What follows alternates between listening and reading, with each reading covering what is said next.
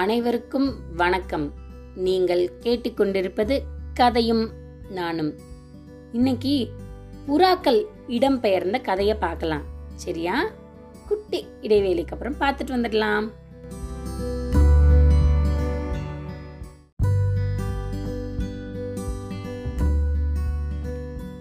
மசூதிகள் மேல அம்மா அப்பா அப்புறம் குட்டி மூணு புறாக்கள் வாழ்ந்துட்டு வந்துச்சான் எப்போவுமே புறாக்கள் வந்து உயரமா மேலே இருக்கிறது தான் நம்ம பார்த்துருப்போம் இல்லையா? அது மாதிரி மசூதிகளுக்கு மேல ஒரு குட்டி உண்டு இடத்துல இந்த புறாவோட குடும்பம் வாழ்ந்துட்டு வந்தது.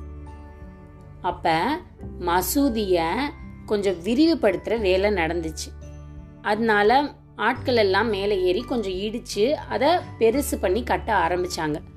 அப்படி இருக்கும்போது புறாக்கள் எப்படி அங்கே இருக்க முடியும்? அதுங்களுக்கு பாதிப்பு வரும் அப்படின்னு பயந்து போய் வேற இடத்துக்கு போகலான்னு முடிவு பண்ணி கொஞ்சம் தூரம் பறந்து போகும்போது ஒரு தேவாலயம் இருந்தது. அங்க குடிபெயர்ந்துட்டாங்க. புறா குடும்பம் எல்லாருமே. தேவாலயம்ல ரொம்ப நாள் வசிச்சுட்டு வராங்க. அதே மாதிரி குட்டி குட்டி பாப்பா மூணு பேரும் அம்மா அப்பா புறாக்களும் சந்தோஷமா வாழ்ந்துட்டு வந்துட்டு இருந்தாங்களாம்.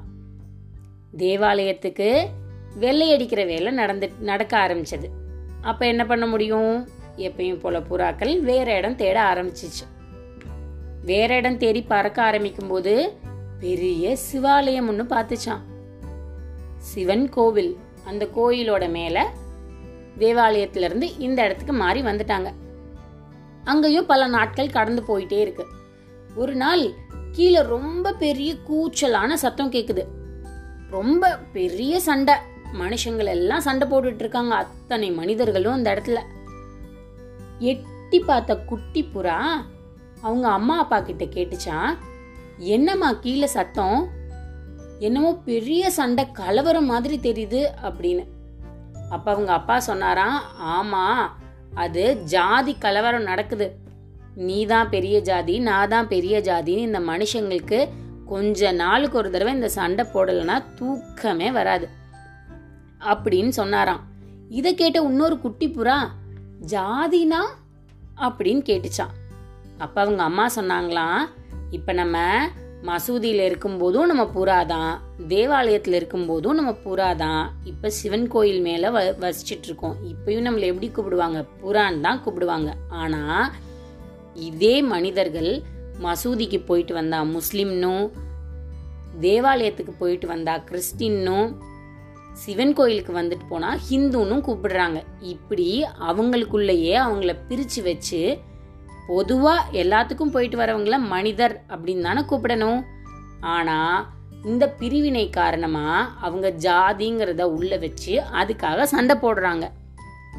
அப்படின்னு சொன்னாங்களாம் அவங்க அம்மா. இன்னொரு குட்டி புறா கேட்டுச்சான் ஆனால் அவங்களுக்கு தெரியவே தெரியாதான் நம்ம எல்லாம் மனுஷங்க தான். நம்ம ஒருத்தங்களுக்கு ஒருத்தங்க சண்டை போட்டுக்க கூடாதுன்னு. அப்படின்னு கேட்டுச்சான் அப்போ அவங்க அப்பா சொன்னாராம் அவங்களுக்கு என்னதா தெரிஞ்சாலும் ஏதாவது இப்படி சண்டை வரும்போது அவங்களுக்கு அதெல்லாம் மண்டையிலிருந்து மறந்தே போயிடும்.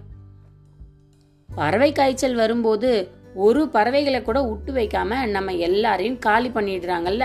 ஒன்று எரிச்சிடுறாங்க இல்லைன்னா மண்ணை தூண்டி புதைச்சிடுறாங்க. ஆனால் இந்த மனுஷங்களுக்கு மட்டும் அப்பப்போ இந்த ஜாதி கலவரமான மனித காய்ச்சல் வந்துக்கிட்டே தான் இருக்குது இதை எப்படி சரி பண்ணுறதுன்னு அவங்களுக்கும் தெரியலை. சும்மா இருந்தா இருக்கவும் முடியல அவங்களால.